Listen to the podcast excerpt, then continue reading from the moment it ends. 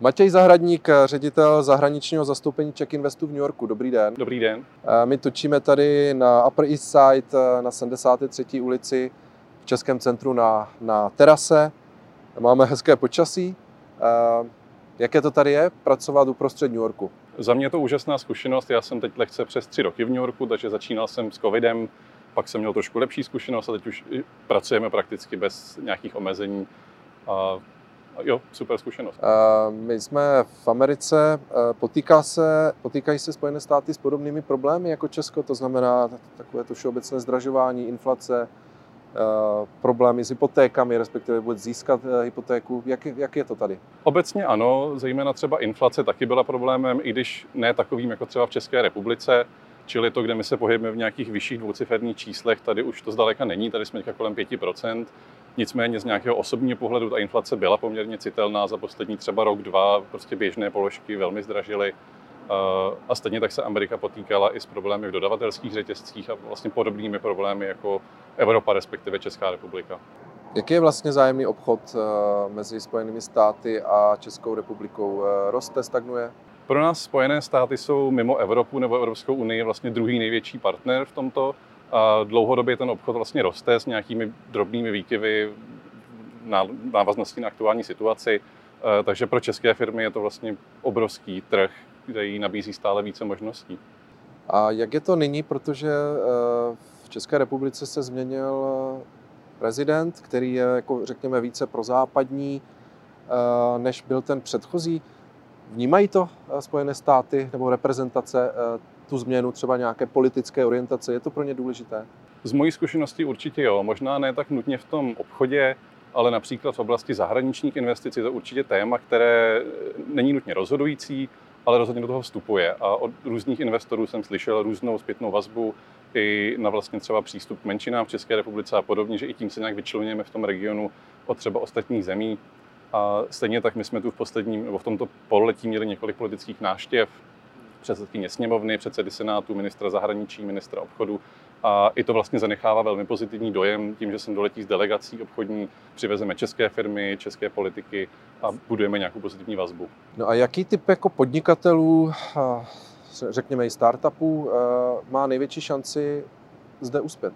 My nejvíc asi spolupracujeme, jsou to jako technologické firmy, hodně různých softwarových řešení, aplikací, využití AI, teďka velmi aktuální téma, ale má tady možnost uspět jakýkoliv produkt nebo řešení, které je nějakým způsobem unikátní, najde nějakou jako díru na tom trhu nebo nějaký niche market, kde může prostě nabídnout něco víc, než to, co už tady je.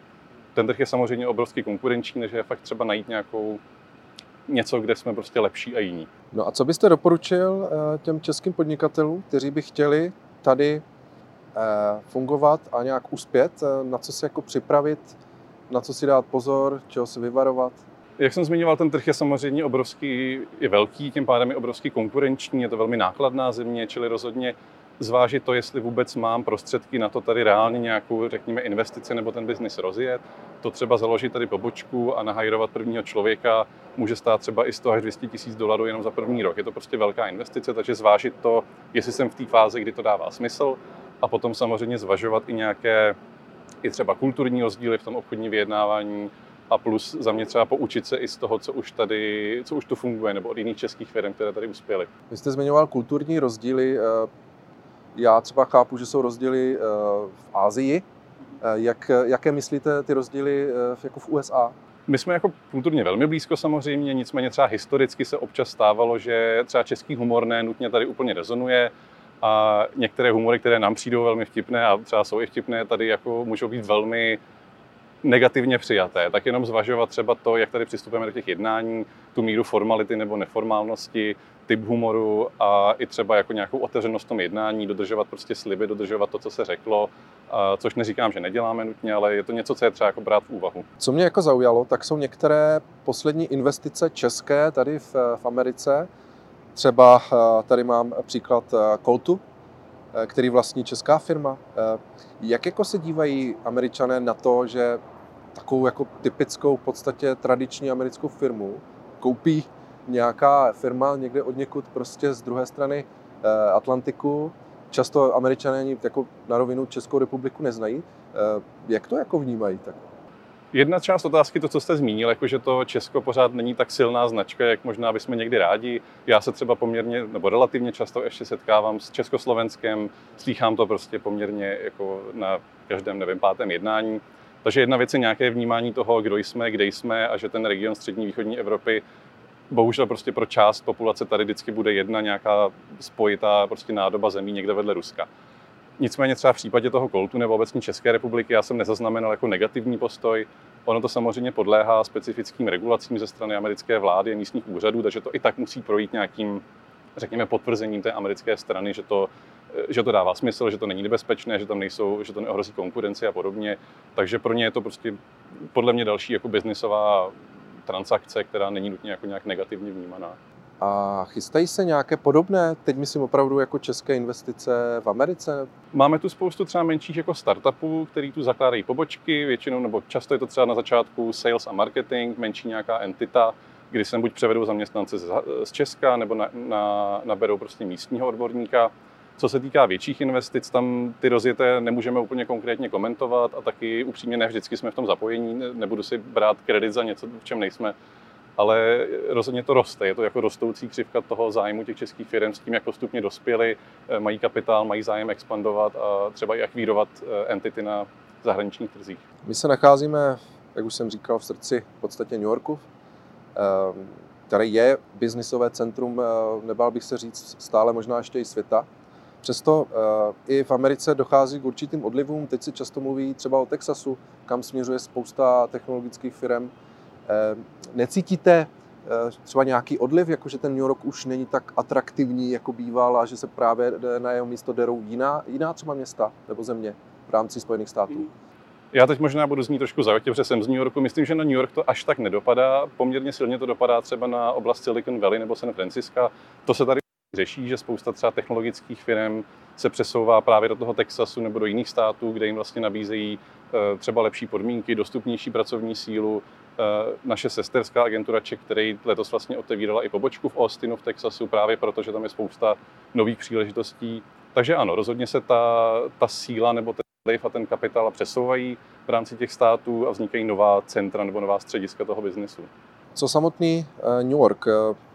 Eh, je tady jako hodně úspěšných Čechů? Je ten New York jako brán jako brána do, do Ameriky pro ty Čechy? Jakými vlastně Čechy se tady potkáváte?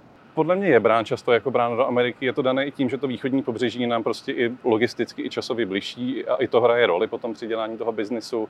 Ta komunita za mě tady není nějak jako nutně úzce propojená. Je tady, je tady jako hodně Čechů, je tady spousta biznismenů, kulturně zaměřených lidí, eh, startupistů, kteří prostě působí v různých inkubátorech, akcelerátorech a hledají tady vlastně buď investice nebo rozšíření toho biznisu na ten americký trh. Vy jste zmiňoval, že jste v New Yorku už eh, tři roky, uh-huh. nebo přes tři roky.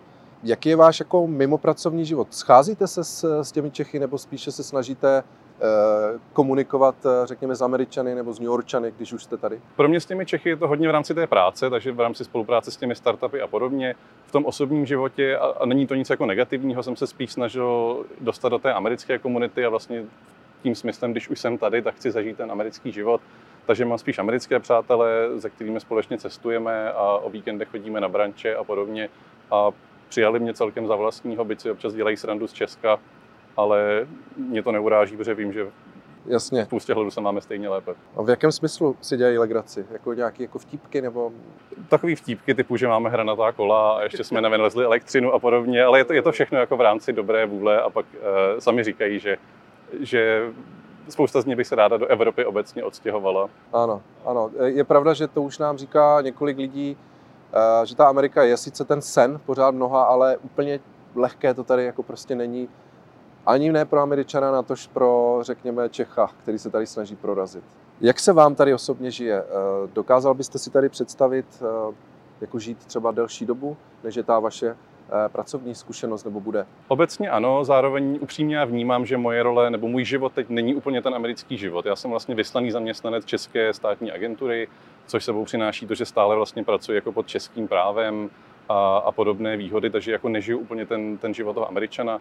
Takže potom člověk zvažuje to, jak vlastně by ten reálný život tady byl, když se bavím se s těmi přáteli Američany, kteří pracují v těch místních firmách, často prostě mají pořád velmi omezenou dovolenou, eh, mnohem náročnější třeba tu, tu pracovní dobu, eh, nějakou jako work-life balance, prostě byť se to zlepšuje, tak ještě často je to výrazně jinde, než jsme zvyklí v Evropě.